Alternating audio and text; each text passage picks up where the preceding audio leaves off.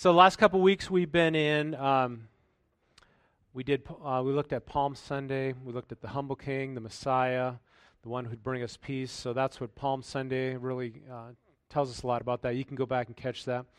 Uh, we will be back in our study in Acts here uh, next week, looking at that. So. This morning I've entitled the message that I may know. Just as we look at Easter, Chris shared um, around the fireside this morning just about the resurrection and Mary and Martha and Lazarus. Uh, just how, in that situation where Lazarus had been dead for four days and they just saw no hope of the resurrection, they thought maybe if Jesus could have gotten there right away before he even died, that maybe Jesus could have done something, but it seemed pretty impossible after he had passed away, and especially four days later, right? Um, and that plays a big role in the Palm Sunday story because a lot of the people that were aligned the streets shouting, you know, this is the Messiah, were people that had witnessed or heard about the resurrection of Lazarus. And so now they were um, shouting out the praises of God and to Jesus. All right. So this morning, that I may know, um, I want us to look at this. Have you ever turned on the news and wondered what really is the truth? You ever on that? Turned on the news you can go maybe to one channel, news channel, and then you go to another news source, and you just you can sometimes hear t- two opposite stories, and it's kind of like, what is the truth? It's really, the truth cannot be that hard to find, can it? But sometimes it is, isn't it? What is the truth? How do we know what we are being told is really the truth? You would think, with all the technology and different forms of technology and communication, that we would know the truth and it wouldn't be hard to attain. But I think I think with technology and all that we have today, it's sometimes even harder to distinguish what is, what is the truth. Are we being told the truth? And it's enough to make us skeptics of us all, isn't it? Um, and sometimes it's maybe what is the best food to eat. You know, there's some foods now that are claimed to be good foods that 10, 20 years ago, it's kind of like, no, don't eat those, it'll kill you, right? And all of a sudden we find out, oh, they're, yeah, they're actually not too bad for you to eat, right? Eggs was one of those, right? yeah, within moderation, right? They were, you know, it used to be that they were terrible for you, now they're not so bad for you. Um, climate change, you know, the best car to buy. And then politics, we're not going to go down that road, but, right? What is the truth? Now, I want us to t- take, take us back about 2,000 years to when Jesus walked the earth and he was crucified on a Roman cross. And then three days later, we hear the reports that his body wasn't there, the tomb was empty, the stone had been rolled away, and there's reports that maybe some soldiers had, had taken, somebody came and robbed his body or took his body and, you know, somehow fought off the Roman soldiers, right? But the rumors were going around, and, and so to go back to that time, what is the truth? They saw him crucified on a Roman cross, and now there was stories floating around what happened to Jesus. And even those closest to Jesus were dismayed. They were wrestling with their own doubts and their own fears. Had they believed a lie? And if not, how did it all make sense? Right? How did it all make sense? In the passage that Anna read, you know, the, the women go to the tomb first and they see the empty tomb and, and they go back and report to the disciples and they said, Oh, yeah, we believe you. Is that what they said? They thought the woman's words were nonsense. Right? Right? Surely those women were seeing things, right? You know, each of the gospel writers records the events of the resurrection and how those closest to Jesus came to a place of belief. And this morning, I want to look at a few of those. Um, we're going to look at the, the passage in John. John is known as the closest to, disciple to Jesus. Uh, he's referred to in that gospel as the disciple that Jesus loved. And so often, J- John does not refer to himself as John, he refers to himself as the disciple that Jesus loved. All right? And uh, I think John was a little bit on the competitive side. He had his brother James, and then there's Peter in the mix. I think there was some good competition between them, all right? And that'll come out in our passage.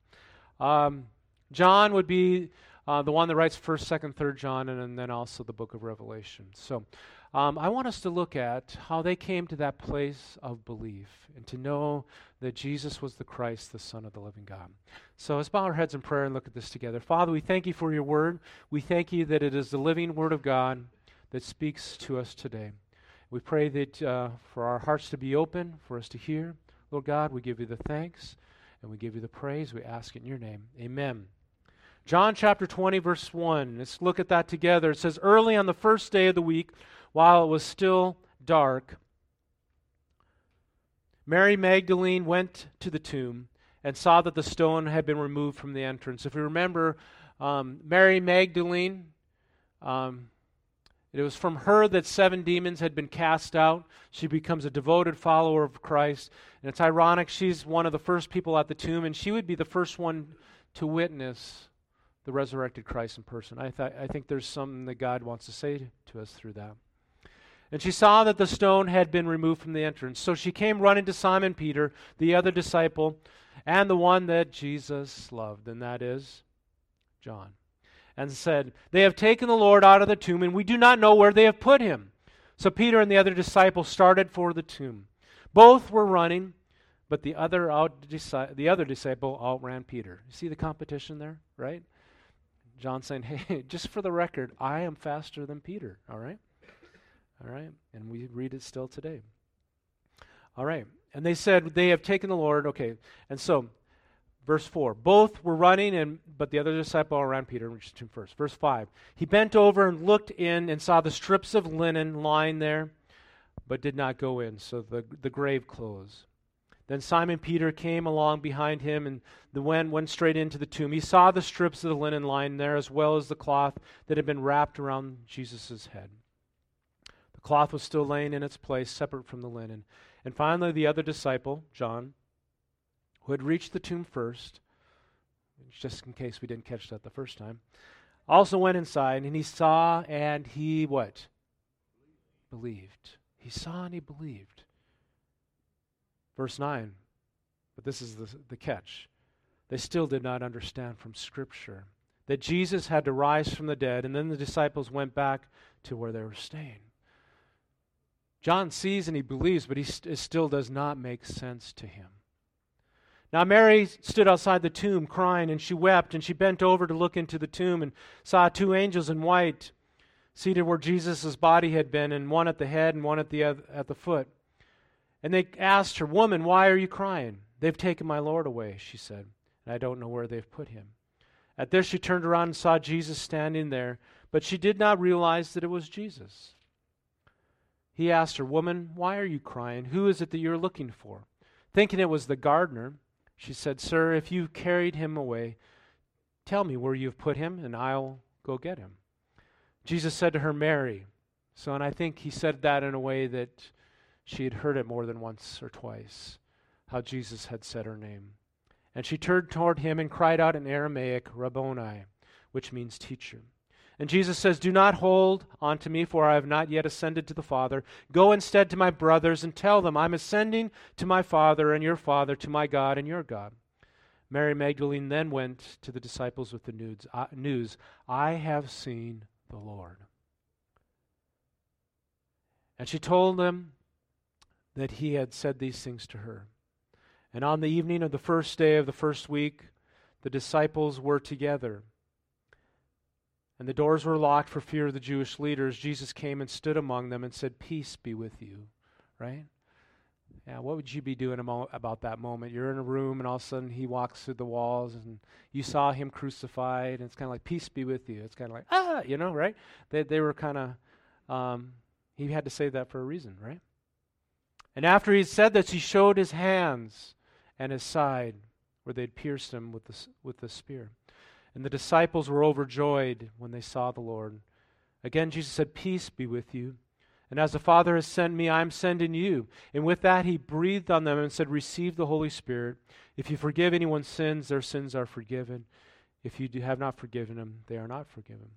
Now, Thomas, also known as Didymus, was one of the twelve, and he was not with the disciples when Jesus came. So the other dis- disciples told him, We have seen the Lord. And he goes, All right. Right? But he said to them, Unless I see the nails in his hands. And my finger, place my finger where his nails were, and put my hand in his side, I will not believe. I know you guys believe. I know you say that you saw him. But I will not believe it until I see him. A week later, his disciples were in the house again, and Thomas was with them, though the doors were locked again. And Jesus, why do you think the doors were locked?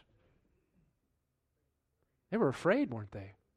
They were afraid of the Romans and, and the Jewish leaders that had crucified their Lord and their Saviors. And so they were in a room and the doors are locked because there's still some fear there. And though the doors were locked, Jesus came in and stood among them and said, Peace be with you again. Then he said to Thomas, Put your finger here. See my hands. Reach out your hand and put it in my side. Stop doubting and believe. Thomas said to him, My Lord and my God. Then Jesus told him, Because you have seen me, you have believed. Blessed are those who have believed and have not seen, and yet believe. Jesus performed many other signs in the presence of his, his, disciples, which are not recorded in this book. But they are written that you may believe that Jesus is the Messiah, the Son of God, and that by believing you may have life in his name. John talks a lot about belief and believe. That is a common word used throughout his gospel. There's a few things that I want us to take away here just looking at John's account. First of all, to believe the quest is important. The quest is important. I, each of them had to come to that place of belief on their own terms in their own way, just as you need to as well. Now, the disciples should have believed the woman's story, right? And Thomas should have believed the other testimony of what the others had to say. But they all had to come to that place of belief on their own to discover that themselves. They had to investigate. Peter and John go to the tomb after the women said it's empty, and they investigated for themselves. And later they would see the resurrected Christ. John sees and believes even though he doesn't understand. That's a hard thing to do, right? To believe when you don't understand. Had Jesus told them that he was going to die? He had, hadn't he? It just went right over their head. In fact, Peter, when, when Jesus was talking about, Peter says, You know, that's not going to happen, Lord. We're going to protect you. And just a little bit before that, Peter made the proclamation, You are the Christ, the Son of the living God. You know, and he just was, he was feeling pretty good about himself. And then all of a sudden, God says, Hey, get behind me, Satan. You don't have the plans of God in store in mind. This did not make sense to them. Mary Magdalene sees the tomb, and then later she sees the resurrected Christ. And she reports, but she still has doubts. You know, whether you're raised in a Christian home or not, we all must come to that place of belief, and we must all go on our own quest for truth to know the risen Christ. All right? I was raised in a Christian home. How many are raised in a Christian home? You, just, yeah. And maybe you weren't. Uh, uh, I think sometimes when we have to come to the faith in our first generation or by ourselves without that Christian heritage, we, we have that process where we are seeking the truth. Sometimes when we grow up in a Christian home, we can take some things for granted and we think I can ride in on my parents' coattail, my own parents' faith. But we all have to come to that place where we discover the truth for ourselves and make it our own. That's what belief is. You must discover the truth for yourself and then believe. It's great if your friends believe. It's great if your parents believe. It's great if your kids believe. It's great if your grandparents believe, or it's great if the neighbor across the street believes. That's all great. But what's important, even more so, is that you believe. And whatever that takes in searching the truth out, I don't believe that God is afraid of our questions. He's not afraid of our doubts. The ones closest to Jesus had doubts, and they had fears, and they had questions. Jesus was not offended at that. He calls us to go on that quest to believe and to know the truth. Amen? Secondly, to believe, we must encounter the risen Christ. Now, having all the facts is nice, but if that's all that's required to believe, um, that's not always the case, is it? Have you ever presented somebody all the facts and they still won't believe what you're saying? Right? That's, that's what the ladies did. Hey, they said, the tomb is empty. It, the guy says, no, uh, we're going to go see for ourselves, right? We are presented things in our history books or on the news. Sometimes we believe, sometimes we're not. There again, we don't know what is truth, okay? But sometimes knowing all the facts doesn't mean that somebody is going to believe. I think we all have to come to that place where we meet the risen Christ ourselves. Thomas hears the reports of the women and the other disciples. He still refuses to believe. He wants the hard evidence. And then once he does see the risen Christ, it's kind of like, oh, Lord, I know what I said, but, you know, I wish I could take it all back, right? I wish I could take it all back. Why did I doubt? You ever kicked yourself because you doubted God? Yeah. I should have believed. If the closest people to Jesus had doubts, I think it's only fair that we may have doubts and that we have to go on our own quest to know the truth. Now, most of us are going to never have an encounter with the risen Christ until we reach eternity. Okay, in person is what I mean, right? But that doesn't mean that we can't experience His presence, His grace, His compassion, His forgiveness. That God can't come into the place where we are at and meet us where we are at. That we can sense His forgiveness, we can sense His presence, and then know that He is real. You know, Paul, he was originally first called Saul. We had a message on him in the book of Acts here a couple weeks back. But he had to have known of what had happened on the cross of Jesus. He'd heard the reports. Maybe he was even there. Maybe he even witnessed it. We don't know. But he had to have known of the reports and the rumors that Jesus had been resurrected. All right? And yet he did not believe. In fact, he persecuted the church. He persecuted those that did believe, right? And even at the, his hands, Stephen would be stoned and left for dead, killed, right?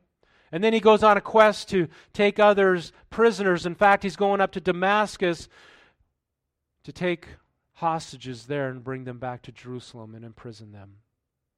His story is told three times in the book of Acts, th- three different ways. He gives a few different details each time that Luke records it. But on his way to Damascus, he has this divine encounter with the risen Christ. People are with him can hear the voice, they can't make sense of it. They see the bright light, but he's blinded. He meets the one he has persecuted face to face, and his life is forever changed because he met the risen Christ. Paul says in 1 Corinthians 15, 3 through 8, it's his one another account in one of his other letters. He said, For what I received, I pass on to you of first importance that Christ died for our sins according to the Scriptures, and that he was buried, and he was raised on the third day according to the Scriptures, and that he appeared to Cephas, that's Peter, and then the twelve, and after that he appeared to more than 500 of brothers and sisters at the same time most who are still living, though some have fallen asleep. You know, 500 people, how many would say that's a pretty good? If 500 people see somebody resurrected and in person, is that a pretty good account? Yeah, it is, isn't it? Did you know there's more evidence supporting the resurrection of Christ than most of the things written in our history books? There really is.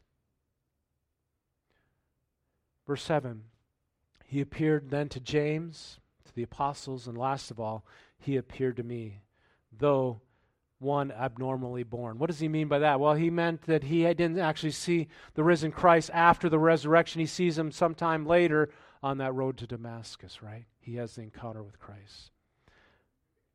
What I do know is there's no right or wrong way. It is more based upon how we are wired in our pursuit of knowing Christ. Some people like to have all the facts before you believe. Is that you? You want to know all the facts before you believe? Is that you? Yeah, raise your hand. Yeah. How many, for other people, it's just, hey, you know what? If I've experienced Christ, His grace, His compassion, His forgiveness, the facts don't really matter, right? Because I know what I experienced, right? Some of you, are that's where you're at. I think both are important, and we need both the evidence and the experience. Some of you need one first, Others of you need the other first. But we all must go on our quest to know the truth and encounter the risen Christ in our own lives, to know His grace, His compassion, His forgiveness, His power, and His presence. Why? Because the last point is belief leads to transformation. You'll never change the world, you'll never be excited about your faith in Christ unless you have a firm belief. If you don't know what you believe, you're really not going to accomplish much in life. People that are passionate are passionate about what they believe in, whether it's baseball, whether it's their favorite sports team, whether it is their faith in Christ, whether it is their occupation, whether it's their favorite hobby. What they're passionate about is their beliefs, right? What they enjoy. Beliefs lead to transformation. If you don't have a firm belief about your relationship in Christ and who He is, I can guarantee you, you'll never be very passionate about your walk with God. You're never going to point others to Christ because you're not sure of what you believe yourself. There's a confidence, there's a boldness that comes when I know that I've encountered the risen Christ. I've known His grace, His compassion, His forgiveness. I know that He lives. Amen? And when you have that belief, then you go forth in confidence to tell other people and say, you know what? I know the Christ. I've experienced His grace and salvation in my own life. Until you nail that down, you will never be effective in sharing your faith with Christ. It just won't happen. You know what? Believe, you know, you ask a lot of people and they say, Yeah, I believe in God. Great. Demons believe in God. Did you know that? They are even scared of him. That's more than a lot of human beings are. They believe in God and they're scared of him. But I can guarantee you they're not going to be on the other side in, in the presence of God and in heaven. Belief means, yeah, he is, exists, but I believe also in what he did for me on the cross of Calvary. That he went to the cross, he took my sin, my sh- suffering, my pain to the cross, so that I could have the gift of eternal life. It is through him I have the hope of eternal life. If we know that we believe in Jesus and that he is my Lord and my Savior, it'll impact how you live each day. You know, it, it'll flip your priorities, it'll change your passions, your whole outlook on life. It will. There's some things I really enjoy. There's a few hobbies I enjoy doing, um, pursuits. If you're close to me, you know what those are. Um, but there's still some things that are more important, and that's my walk with Christ. That trumps everything else. It always hasn't been that way. I grew up in a Christian home. I remember at age five accepting Christ as my Lord and my Savior. It was a very powerful moment for me. And then I kind of went through my uh, junior high, high school years. That was kind of like a blur, and I don't, you know, I, you know, I don't want to claim everything I did there. I still was a pretty good kid by the out, looking at the outside. It would probably be in college where I really encountered Christ and had a really impactful relationship with Him. That's where I sensed a call to ministry. Um, but we have to come to that own our own quest to discover Christ for in our own life. It will flip your priorities and the things you had important. You know, Paul his life was changed. All right. And in Philippians chapter 3, this is what he says. I'm skipping ahead a little bit, I think, Chris, there. So, Philippians chapter 3, 4 through 14. Paul, this is what he has to say. So, he is. He's saved. He's, he has this dramatic conversion on the road to Damascus. They take him in to Damascus. There, uh, a prophet prays for him. Um, his eyes, scales fall off his eyes. He can see. He's filled with the Holy Spirit. He's baptized in water. And he begins preaching right away, and people begin to hate him. Either some love him or some hate him, type of deal. And they have to get him over the wall so he can escape. He goes to Jerusalem. He stirs things up there, too. So Paul was kind of like he jumps in with both feet. And I don't think he was the most polished initially. He really didn't care what you thought. He knew the truth, and he was going to give it to you whether you wanted it or not, maybe, okay? And so he ends up going to Tarshish. He would be there for several years, and then he's going to end up in Antioch. We'll catch up that with that in the book of Acts here in the next week or two. But in Philippians 3 4 through 14, Paul talks about this. He says, If anyone thinks they have more reasons to put confidence in the flesh, I have more. He's going to brag here a little bit. He was circumcised on the eighth day. He was of the people of Israel. He was of, of the tribe of Benjamin. It's a great tribe to be part of. If you were part of one of the tribes, Benjamin was one of the tribes to be from, okay? I'm from the tribe of Benjamin, all right? Okay? He was a Hebrew of Hebrews. In regard to the law, he was a Pharisee. So the Pharisees are obviously better than the Sadducees, all right? They didn't believe in the rec- resurrection. That is why they were Sadducee. All right. As for zeal, some of you will get that on the way home. As for zeal, persecuting the church. As for righteousness, based on the law, he faultless. Paul says, Man, I checked all the boxes. I had all the trophies on the wall on the shelf. But whatever were my gains, I consider them lost for the sake of Christ. Just take them in the trash bin, throw them away. What is more, I consider everything a loss because of the surpassing worth of knowing Christ Jesus my Lord, for whose sake I have lost all things. I consider them garbage. And the word there in the Greek is, is cow patties, okay? That's the ter- nice term. That I may know Christ and gain Christ. I want to be found in Him, not having a righteousness that is of my own that comes from the law, but which is through faith in Christ. That righteousness that comes from God on the basis of faith. I want to know Christ, yes, to know the power of his resurrection and the participation in his sufferings. Woo, yeah. Do I get some amens there? Yeah, I want to join in his glories and his resurrection and all that. I don't know about the suffering part, but Paul says, I want to join in his sufferings.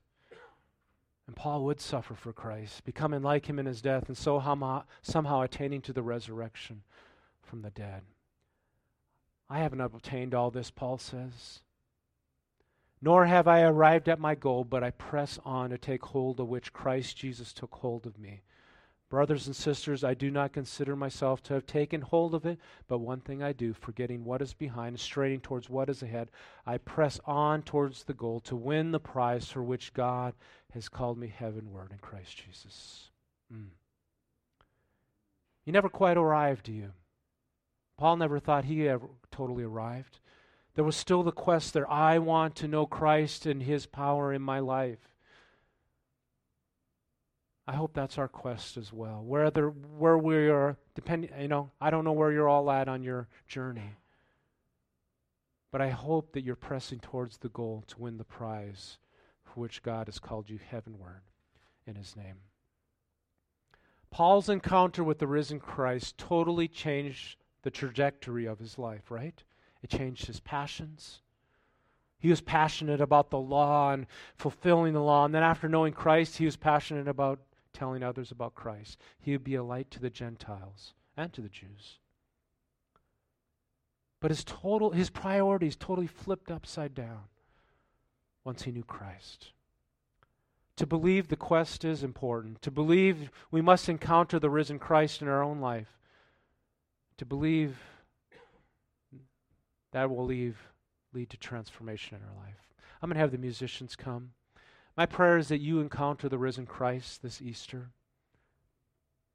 I even pray that he flips your world upside down. Not in a bad way, in a good way. Sometimes we need God to kind of turn things upside down and the things that aren't important fall away. And the things that are important stick. I pray that your values, your passions, and your priorities align with the heaven of God. We're all human. We all have human desires and, and wishes and all those good things, right? There's nothing wrong with that. God made us human for a reason to walk in relationship with us. But sometimes the things of this world pull us too much away. We lose track of what is really important. Because the things of this world will pass away. They're just for a moment, for a time. Here one day, gone the next. My father in law, he's with the Lord right now. Um, my my wife's father. He grew up in the Catholic Church, pretty strict family there. Uh, him and a couple of his brothers were trained for the priesthood. And it was there that he just had questions that couldn't be answered. And so he left. And he left God. He would become what you'd call an agnostic. It doesn't mean that you hate God or anything. You just don't know if God exists or if he doesn't. You just kind of just, I don't know. Maybe he does, maybe he doesn't. He married my mother in law. She was Jewish, not Orthodox. In other words, Jewish in blood, and they went maybe on certain occasions, but they weren't strict Jews. So when they get married, they just don't talk about God or religion because that was just a hot topic, right? And it just didn't lead anywhere good. My mom, my mother-in-law got saved through a ladies' group um, that met. It wasn't a Christian group; it was just a ladies' group that other moms.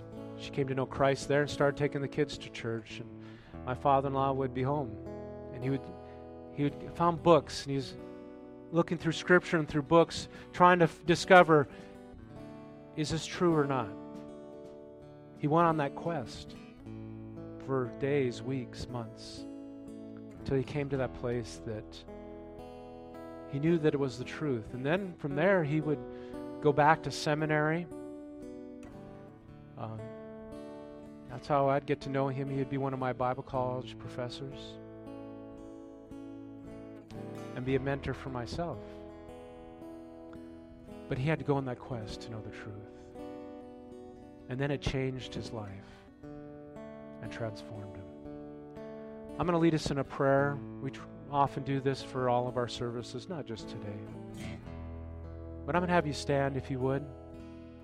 And I'm going to lead us in a prayer of salvation. If you don't know beyond a shadow of a doubt, do you have the hope of heaven that your sins are forgiven? I'm just going to lead us in a prayer.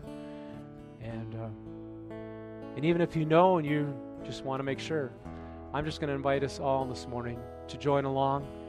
But if you make that your prayer, whether it's the first time or maybe you've wandered from God and you just need to um, recommit your life to Christ this morning, today's the day. Today's day. Nobody else can make you do it. I can't make you do it. God can't even make you do it. That has to be your choice. Now, God, God's pretty sneaky because His Holy Spirit's working in our lives and He brings us to that place. He convicts us.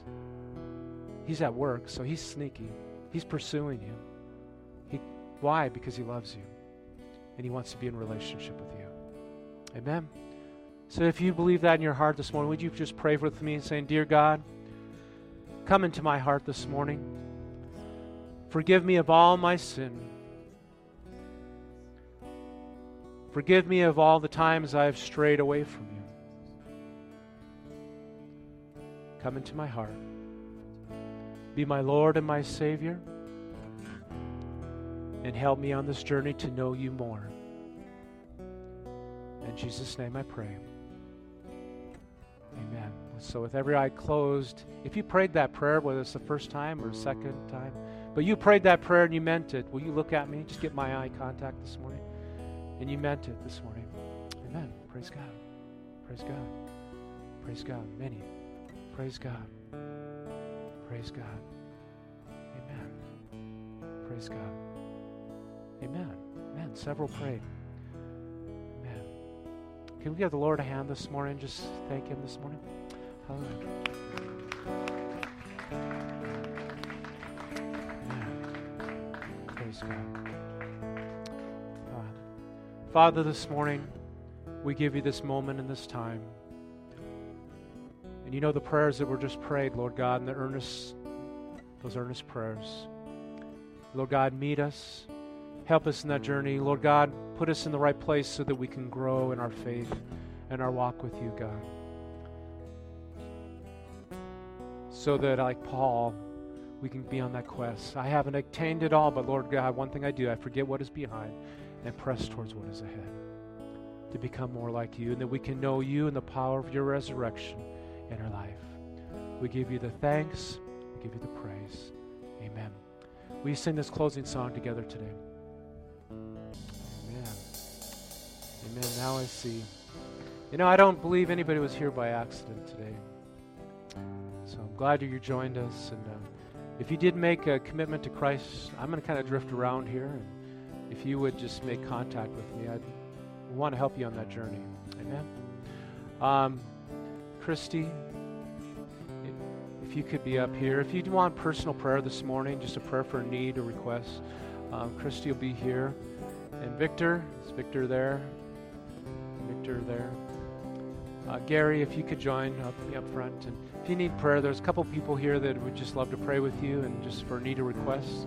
Um, and they'll keep praying. So, um, I'll let you go here, but there is special gifts. So we got a special gift for every kid and young person here. They get a gift. So there is a, a gift bag of candy. We used to do the Easter egg hunt, and you know, some years it went good, some years not so good. Sometimes some kids, you know, the kids that are pretty aggressive, they get all the eggs, and some kids come away with no eggs, right? That's kind of like we didn't. So everybody gets a bag, all right, um, for the young people there.